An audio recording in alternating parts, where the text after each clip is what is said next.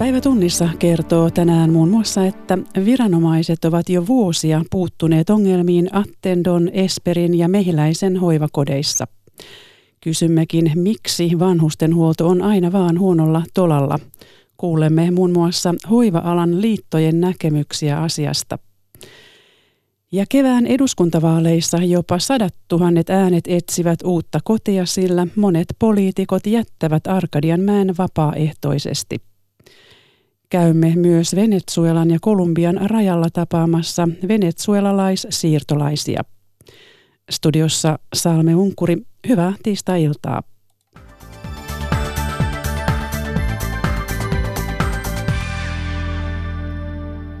Ylen selvitysten perusteella myös Attendon ja Mehiläisen vanhusten hoiva on saanut viranomaisilta runsaasti huomautuksia vuosien mittaan.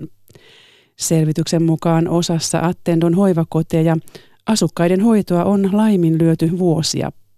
Valvontaviranomaisten asiakirjoista käy ilmi, että asukkailla on ollut aliravitsemusta. He ovat päässeet harvoin ulkoilemaan ja joutuneet nukkumaan likaisissa vaipoissa. Pääsyy myös Attendon ongelmiin on hoitohenkilökunnan pienuus. Mehiläisen ongelmat ovat hyvin samanlaisia kuin Esperin ja Attendon yksiköissä viime päivinä ilmitulleet. Henkilökunta on alimitoitettu ja sijaisia on käytetty paljon. Sosiaali- ja terveysasioihin erikoistunut toimittaja Tiina Merikanto arvioi seuraavassa, miksi vanhusten hoivakodeista tuli näin iso uutinen vasta nyt. Se on hyvä kysymys, koska nämä ongelmat on ollut tiedossa todella ainakin kymmenen vuotta. Mutta tämä etenee jotenkin sellaisella kaavalla, että ensiksi media tonkii ja penkoo, ongelmat nousu, nousee esiin, sitten hallitus selittää – ja oppositio syyttää. Ja vuosien saatossa nämä roolit ovat vielä vaihtuneet. Siis toiset ihmiset ovat tulleet syyttäjän ja toiset tuota selittäjien rooliin. Ja sitten kohu laskeutuu ja sitten jotenkin ei tapahdu mitään. Ja tätä kaavaa me ollaan toistettu aika pitkään. Ja nyt on tietysti hyvin kiinnostava kysymys, että joko nyt tämä kohu on riittävän iso, jotta oikeasti tähän asiaan tartuttaisiin. Miksi tämä asia ei ole ollut tarpeeksi iso poliittinen kysymys? Tämä on oikein hyvä kysymys. Varsinkin näin itse vielä sosiaali- ja terveystoimittajana, niin mietin sitä, että miksi sosiaali- ja terveysasiat ovat tällaisia pehmeitä ja usein ei-tärkeitä asioita. Me tiedetään, että talous on tärkeää ja politiikka on tärkeää. Jos me ajatellaan esimerkiksi sairaanhoitajien ja lähihoitajien palkkausta, niin me nähdään se arvostus ihan konkreettisesti siinä palkkatasossa. Ja tämä on ehkä sikälikin vanhustenhuolto aivan erityisesti hämmästyttävää, että jos olemme onnekkaita ja saamme vanheta, niin me kaikki tulemme tarvitsemaan näitä palveluja. Eli miksi tämä ei ole iso kysymys? No moni näkee näiden ongelmien syyksi ulkoistamisen ja markkinavoimat ja yritysten voiton tavoittelun. Onko se syy tässä? Nyt on tietysti hyvä muistaa, että myöskin kunnallisissa yksiköissä on vuosien saatossa ollut näitä ongelmia. Mutta sitten toisaalta, jos osakeyhtiön ja kun osakeyhtiön tehtävä on tuottaa omistajilleen voittoa, niin, niin aika loogista on, että kun sitä voittoa sitten pitää saada, niin se saattaa ne näkyä niin kuin nyt on näkynyt esimerkiksi henkilöstömitoituksissa, että, että sitä kautta – voi sanoa, että tässä on niin kuin kahtaanlaiset puolet, mutta niin ei voi sanoa, että, että vain yksityisissä yksiköissä olisi ongelmia. Erikoistoimittaja Tiina Merikanto haastatteli Margit Alasalmi. Ja jatketaan vielä vanhustenhuollosta. Perjantaina Valvira määräsi keskeyttämään yhden Esperi Caren omistaman hoivakodin toiminnan Kristiinan kaupungissa epäkohtien ja laiminlyöntien vuoksi. Anna Lehmusveden vieraina ovat julkisten ja hyvinvointialojen liiton JHLn puheenjohtaja Päivi Niemilaine ja Lähi- ja perushoitajaliitto Superin puheenjohtaja Silja Paavola. He kertovat aluksi reaktioistaan perjantain uutiseen hoivakodin toiminnan keskeyttämisestä. Oikeastaan ei se ollut mikään yllätys. Se oli meille superilaisille ihan oikeasti tiedossa, että näitä ongelmia on, että tähän vaan jäävuoren huippu että me tiedettiin, että tämä oli meidän yksi jäsen, joka tätä aloitti ja yritti ihan lain ja asetuksen myötä kertoa yritykselle, että meillä on ongelmia. Ja sitten kun se ei lähtenyt eteenpäin, niin se tuli liittoon. Ja liitto alkoi tästä käymään myös omistajien kanssa keskustelua. Eli koko ajan on ollut asianomaiset tietäviä, mitä tässä tapahtuu. Ja silti ei tehty mitään. Eli, mutta tällaistähän tämä on. Jos markkinavoimille annetaan hyvinvointipalvelut, niin nehän toimii niin kuin osakeyhtiölaki sanoo, tuottaa omistajille voittoa. Kyllähän tämä ei ollut mikään järkytys, vaan Ruotsista me ollaan tätä tilannetta jo pitkään katsottu ja tämän hallituskauden aikana hallitusohjelma on yritetty lopata sitä, että nyt on vanhuspalveluiden aika ja pitäisi tämmöinen vanhuspalveluohjelma selkeästi tehdä ja ja mitotukset pitää saada ehdottomasti kuntoon, eli lainsäädäntöä mitotusten osalta olisi pitänyt tehdä. JHL otti sunnuntaina kantaa eh, useiden selvitysten kautta, kun saatiin tietää, mikä oikea tilanne on, niin siihen, että nyt on kyllä kriisiohjelman paikka, että tässä on näkyvissä selkeästi ne Ruotsin mallin ongelmat. Ei ole hoitajamitoitusta, ei ole olemassa minkäänlaista ö, lainsäädäntöä sen osalta, että kuinka paljon yksityinen firma voi tehdä voittoa julkisilla varoilla. Kyllä nämä vastuukysymykset tämän avoimen kilpailutuksen osalta, mitä tämä hallitus on lähtenyt edistämään tällä uudella hankintalailla, niin on ollut hyvin nähtävissä, että mihin tilanteeseen päädytään. Ja nyt ollaan hallituskauden lopussa ja niin sanotusti tämä ikävä asia on valunut hallituksen syliin ja vieläkään hallitus ei ole puhunut kriisiohjelmasta. Eli vaatisitte kriisiohjelmaa. Joo, siis se tarkoittaa sitä, että meillä täytyy olla ensinnäkin henkilömitoitus laissa, sanktioiden kerran. Kukaan ei tee mitään. Meillä on pyöräily kypäräpakko, mutta kun sille on sanktiota, niin kaikille ei ole pyöräilykypärää. Me tarvitaan siis henkilöstömitoitus. Sehän oli tulossa 12, mutta sitten yksi puolue jäikin siitä pois kaikki muut oli samaa mieltä. Ja nyt tarvitaan siis se, että pitää olla henkilöstömitoitus laissa. Tällä hetkellä ja se, se on suositus. Se niin. on suositus ja, ja, ja se on vielä heikko suositus syystä, että henkilöstöön voidaan laskea muitakin henkilöitä kuin hoitohenkilöstöä. Ja on totta, että he tuovat oikeasti oikeilla paikoillaan, mutta he eivät ole hoitohenkilöstöä. Mm. Heitä ei voi laskea mitoitukseen. Mutta tietysti jos yritys tuottaa tätä hyvinvointipalvelua, hehän haluavat kaikki mahdolliset siinä laskettavan. Niin, mutta me emme halua vanhuksille huonoa hoitoa, emmekä halua, että meidän työntekijät on kuin suolatehtaassa töissä. Eli kun se, kun se niin tuota, henkilöstömitoitus hoiton työntekijä asiakasta kohti on se 0,5, niin sinne on laskettu sitten mitä? Siivoojia, hallinnollista on, työtä? Kyllä, ja osa on siis todellakin osatyökykyisiä. osatyökykyisiä. Ja sitten tämä 05 ei oikein aukea ihmisille. Mä avaan sen. Jos on kymmenen paikkainen hoitolaitos, siellä on kaksi hoitajaa aamussa, yksi illassa, yksi yössä ja yksi on vapaa päivällä. Ja se tarkoittaa, että aamu, aamutoimissa kaksi hoitajaa hoitaa yksin ne ka- ka- kymmenen potilasta. Illassa ja yössä yksi hoitaja hoitaa yksin. Leikitään, että siellä on yksi kuoleva potilas ja neljä haluaa yhtä aikaa vessaan. Tiukalta vaikuttaa ja sitten nyt puhutaan tilanteesta, jossa tätä mitoitusta ei ole sitten noudatettu. Palataan hetken vielä tähän, tähän näihin, näihin firmoihin. Ylen eilisen selvityksen mukaan niin valvontaviranomainen on edellyttänyt Esperi Careilta epäkohtien korjaamista 14 kaupungissa ja 16 hoivakodissa. Ja nyt tämän aamun uutisen mukaan niin myös Attendolla on merkittäviä ongelmia tässä asiassa. Ää, miten nämä eri yksityiset toimijat vertautuvat teidän jäsenystöltä tulevan viestin mukaan toisiinsa? Niin kuin sanottu, että tähän jäävuoren huippu, mitkä nyt on tullut nämä firmat tässä esiin, että näitä tulee varmasti vielä enemmän. Nyt varmaan valvontaviranomainen tässä terästäytyy ja, ja niin kuin pitää huolen siitä, että prosessi on nopeampi. Että niin kuin on kuultu, että tässä on työntekijät tehnyt erinäisiä ilmoituksia ihan lakien osalta. Velvollisuus on työntekijällä tehdä ilmoitus tämmöisestä huonosta hoidosta niin aika usein tietysti yritetään sitten sovitella niitä asioita ja epäkohtia saada kuntoon. Ja nyt sitten varmasti valvontaviranomaisen on pakko tulla herkemmin nyt ulos ja kertoa ne tilanteet, missä tässä ollaan menossa. Ee, niin kuin sanottu, niin mä toivon, että hallitus ihan oikeasti reagoi aidosti tähän tilanteeseen, että nyt perjantaina ministeri Saarikolla on tämmöinen keskustelutilaisuus, mitä on hyvä vanhuspalvelu tai jotain tämän tyylistä, mutta tämä ei ole vastaus eikä ratkaisu siihen, että eh, asioita tämän hallituskauden aikana parannettaisiin. Tämä hoitajamitoitus olisi pitänyt heti alusta saakka, kun hallitus lähti eh, asioita hoitamaan, niin, niin viedä maaliin lainsäädäntönä.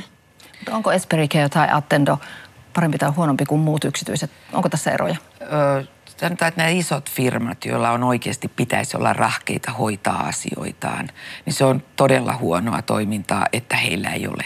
Ja se perustuu ihan siihen, että ne, niin kuin, se pitää se tuotto jostakin saada. Ja mistä se voidaan saada muuta kuin henkilöstöä vähentämällä.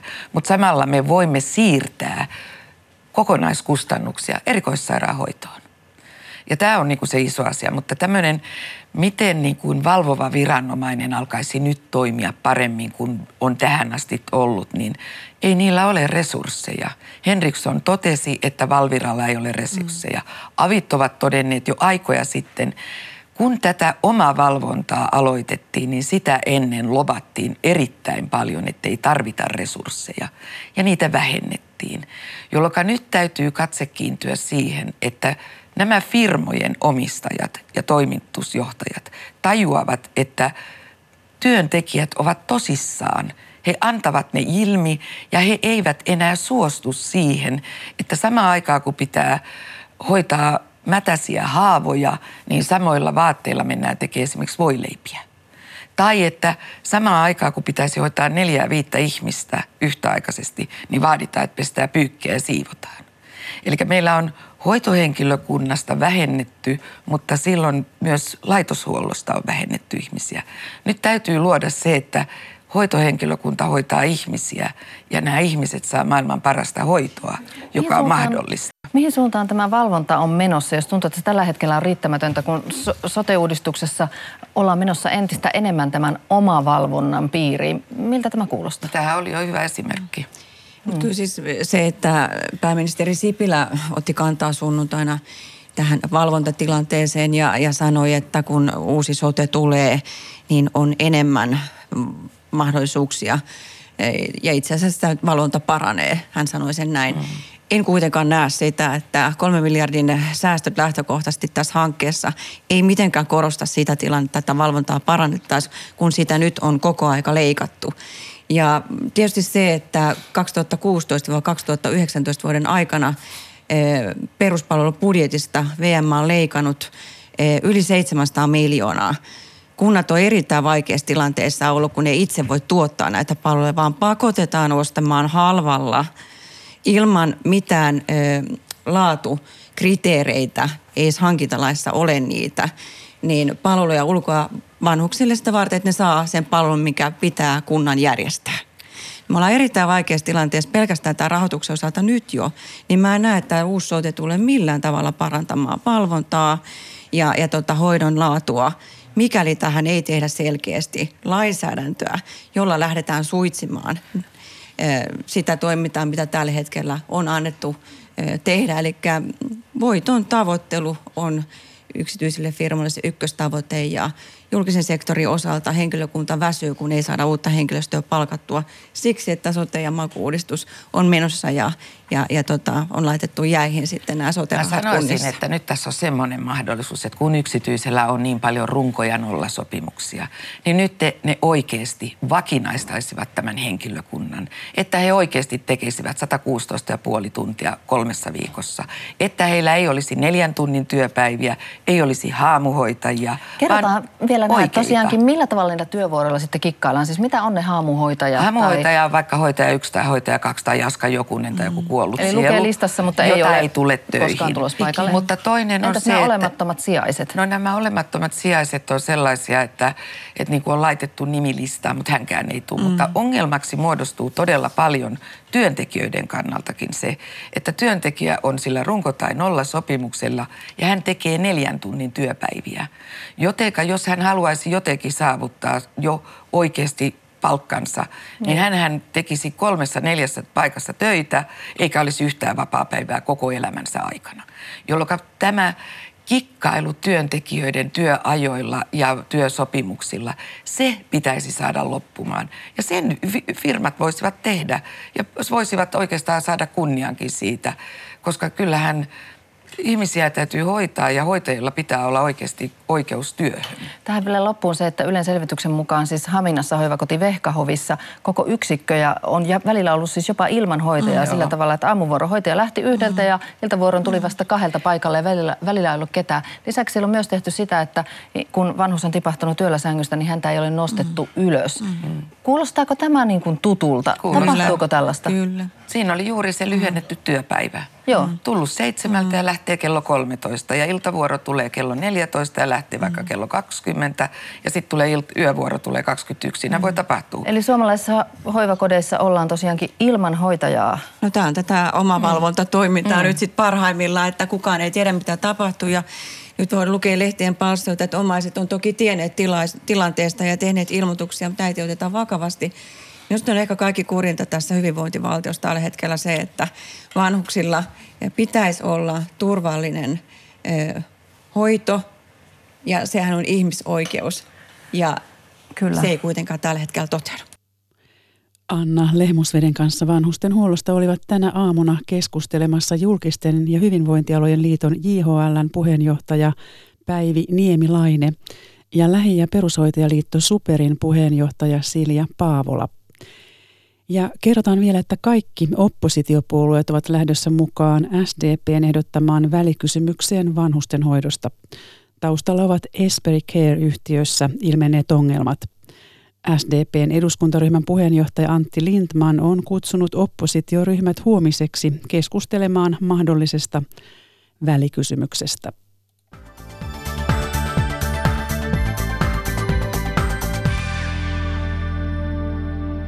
Sitten toisiin aiheisiin. Perhevapaiden uudistaminen on yksi tulevan hallituskauden suurista kysymyksistä. Isoja vaikutuksia naisten työllisyyteen ei uudistukselta nykykaavailuilla voi kuitenkaan odottaa. THLn ja eduskunnalle esitettyjen laskelmien mukaan koulutus nostaisi työllisyysastetta kotihoidon tuen leikkausta paremmin. Merja Niilola. Perhevapaiden uudistus nousee hallitusohjelmaa sorvatessa yhdeksi isoksi asiaksi. Monet puolueet myös hehkuttavat muun muassa työllisyyden parantumista uudistuksen myötä.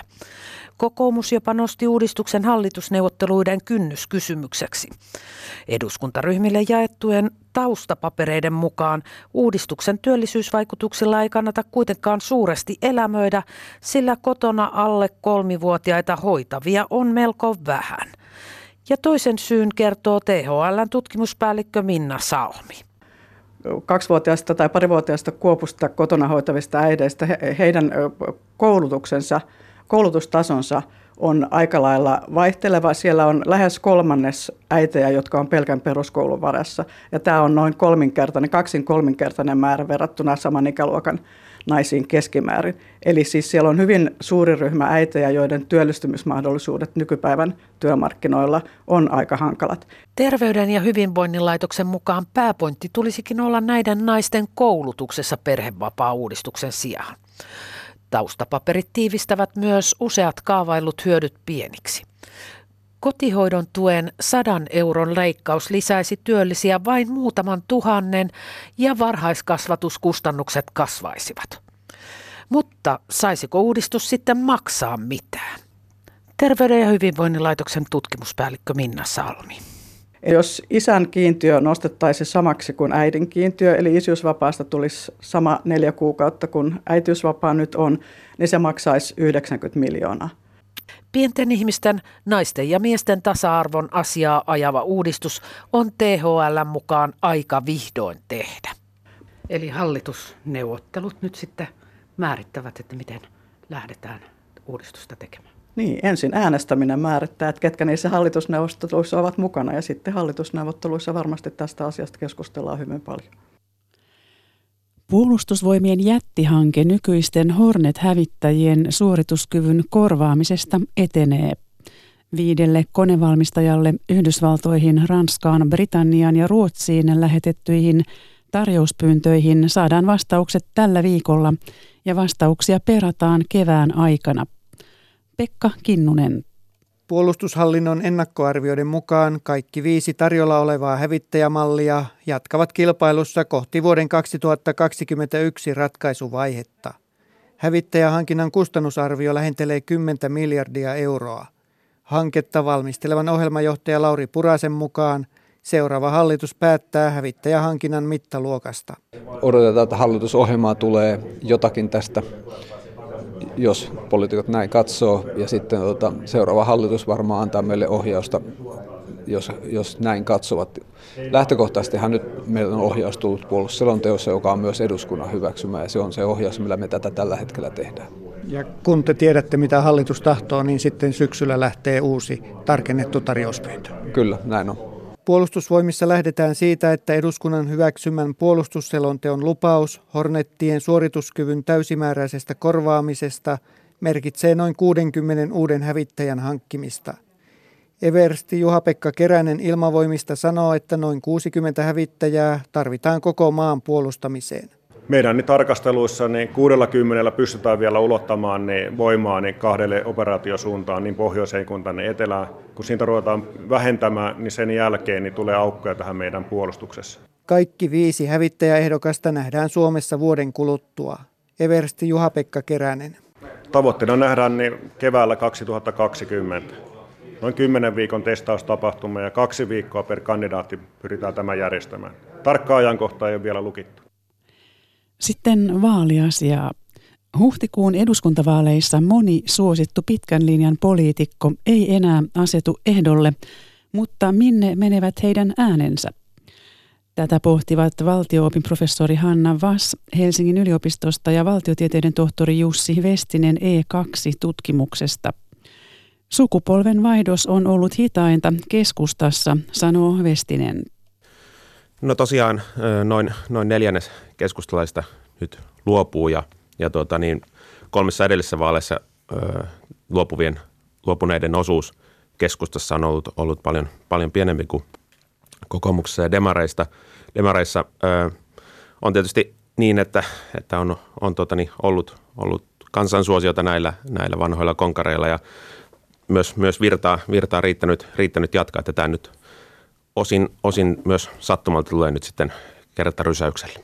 No kun sanoit, että noin neljäsosa luopuu, niin millainen äänimäärä siellä on keskustalla nyt liikkeessä? No siellä on, on tota niin vajaa, vajaa 100 000 ääntä, että onhan se niin kuin, ö, poikkeuksellista, ö, poikkeuksellisen valtava lovi. Kun siis yhdeltä puolueelta poistuu noinkin paljon tunnettuja nimiä, niin Jussi Vestinen, miten arvioit, millainen vaikutus sillä on vaaleihin ja vaalituloksiin? No ennen kaikkea se on tietysti haaste, tuota, niin, että uudet ehdokkaat täyttävät sitä, sitä auk- aukkoa, aukkoa siinä, siinä mikä, mikä jää. Ja, ja tietysti keskustalla Gallupeissakin menee, menee aika, aika paljon heikommin kuin, kuin aikaisemmissa vaaleissa, että tämä ei tietysti tuo, tuo vaan lisähaasteen tähän. Valtio-opin professori Hanna Vass, sinä olet puolestaan tutkinut tai johtanut tutkimuksia, joissa on selvitetty esimerkiksi sitä, mikä äänestäjille on tärkeä valintatilanteessa. Kun ajatellaan tätä keskustan tilannetta, paljon tällaisia iät ja ajat ehdokkaana olleita poistuu, niin miten helppoa tai vaikeaa on sitten näitä konkareita äänestäneiden löytää uusia vaihtoehtoja itselleen? Vaalitutkimukset on osoittaneet vuodesta toiseen, että se on aika 50-50, eli noin puolet äänestää ensisijaisesti ehdokasta, mutta puolet äänestää ensisijaisesti puoluetta. Jos ajatellaan sellaista ihmistä, jotka on ajat äänestänyt samaa ehdokasta ja nyt sitä ei enää olekaan, niin, niin, niin kuinka vaikeaa se, minkälaista pohdintaa se aiheuttaa tai, tai mitä uskot, miten se heijastuu hänen äänestyskäyttäytymiseen? No kyllä se vaikeuttaa sitä valintatilannetta, jos me katsotaan – vaikka viime vaalitutkimusta ja niitä, jotka ei äänestänyt, niin 40 prosenttia sanoi, että vaikea löytää sopiva ehdokas on ollut ensisijainen syy. Ja, ja tämä pohdintamus nyt antaa myös eväitä sille, että, että voitaisiin ajatella, että onko tämä meidän vaalilainsäädäntö tai vaalijärjestelmä, jossa me niin vahvasti ehdokasvalintaa painotetaan, niin enää kauhean mielekäs, koska se tekee äänestämisestä myös aika hankalaa ja monimutkaista. Eli mikä sitten olisi mielekkäämpi No yksi, mitä on ehdotettu meidän Suomen vaitutkimuskonsortion puheenjohtaja Kimmo Grönlund pitänyt esillä aika paljon, että voisi ajatella tällaista henkilö- ja puoluevaalien yhdistelmää. No, katsotaan sitten muitakin puolueita kuin tuota keskustaa. Kokoomuksessa ääniä eivät ole enää keräämässä sellaiset nimet kuin Alexander Stubb, Harri Harkimo, Pertti Salolainen, Outi Mäkelä, Lenita Toivakka. Tässäkin on Jo pelkästään näissä, jos laskin oikein, yli 50 000 vapaata ääntä. Demareilla eduskuntapaikkaa eivät enää tavoittele esimerkiksi Eero Heinäluoma, Lauri Ihalainen, joka oli varsinainen ääni harava, Susanna Huominen, Riitta Müller, Nasima Rasmiar ja, ja niin edelleen. Niin millaisessa tilanteessa sitten nämä kaksi puoluetta on vaikkapa keskustaa verrattuna? Parimmassa vai ihan samanlaisessa? Jussi Vestinen. Kyllä kun vertaa näitä osuuksia, niin, niin kyllähän keskustalla on haastavampi tilanne kuin kokoomuksella ja SDPllä. Että Entä Anna Vas, miten sinä arvioit? Onko, onko näiden puolueiden tilanne jotenkin toisenlainen kuin keskusta?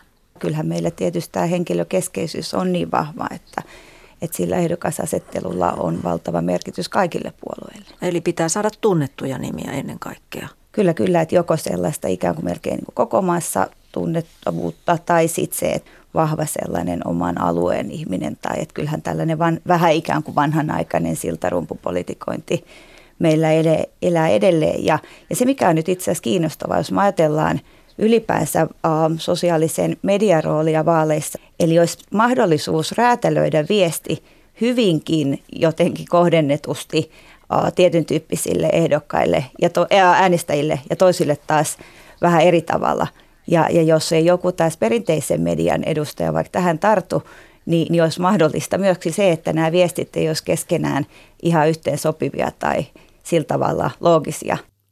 Totesi valtioopin professori Hanna Vaas. Päivi Neitiniemi haastatteli.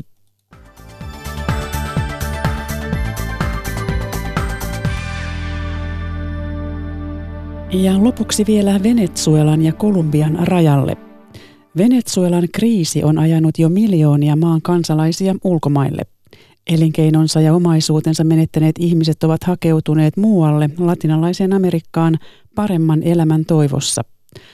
Toimittaja Anna Saraste tapasi venezuelalais-siirtolaisia Kolumbian rajalla.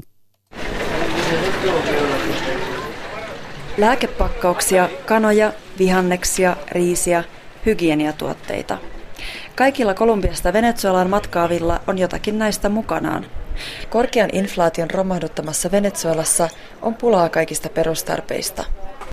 Maria del Mar istuu maiden välisen Simon Bolivar-sillan edessä viiden matkalaukun kanssa.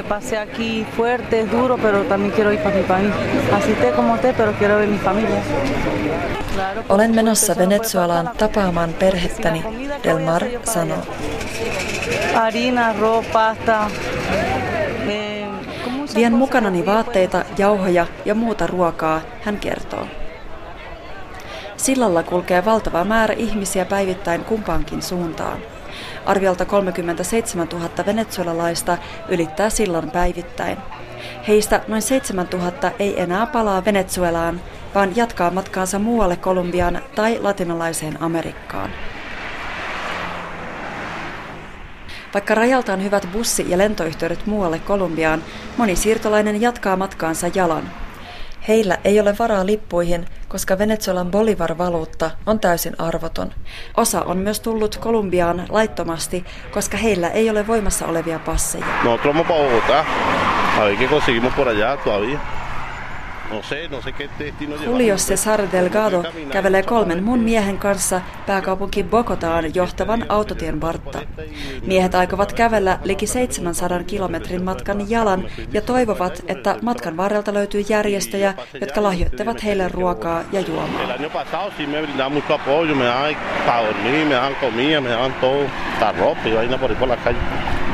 Kävelin matkan jo kerran viime vuonna, silloin sain paljon apua. Nyt meitä venezuelalaisia tulee todella paljon. En tiedä, onko apua edelleen saman verran tarjolla, Delgado sanoo. Hieman miesryhmän takana kävelee kaksi perhettä. Heillä on mukanaan raskaan näköiset laukut ja kolme alle kouluikäistä lasta. Señora, por dónde están en camino? Por dónde quieren irse? Vamos hacia Ecuador. Kävelemme Ecuadoriin, kertoo Gloria Medina. Hänen 19-vuotias poikansa odottaa siellä perhettä, mutta ei tienaa tarpeeksi, jotta perhe voisi matkustaa sinne bussilla. Karakasista kotoisin oleva Medina kritisoi vallasta itsepintaisesti kiinni pitävää Venezuelan presidenttiä Nicolas Maduroa, joka on ajanut maan täydellisen romahduksen partaalle.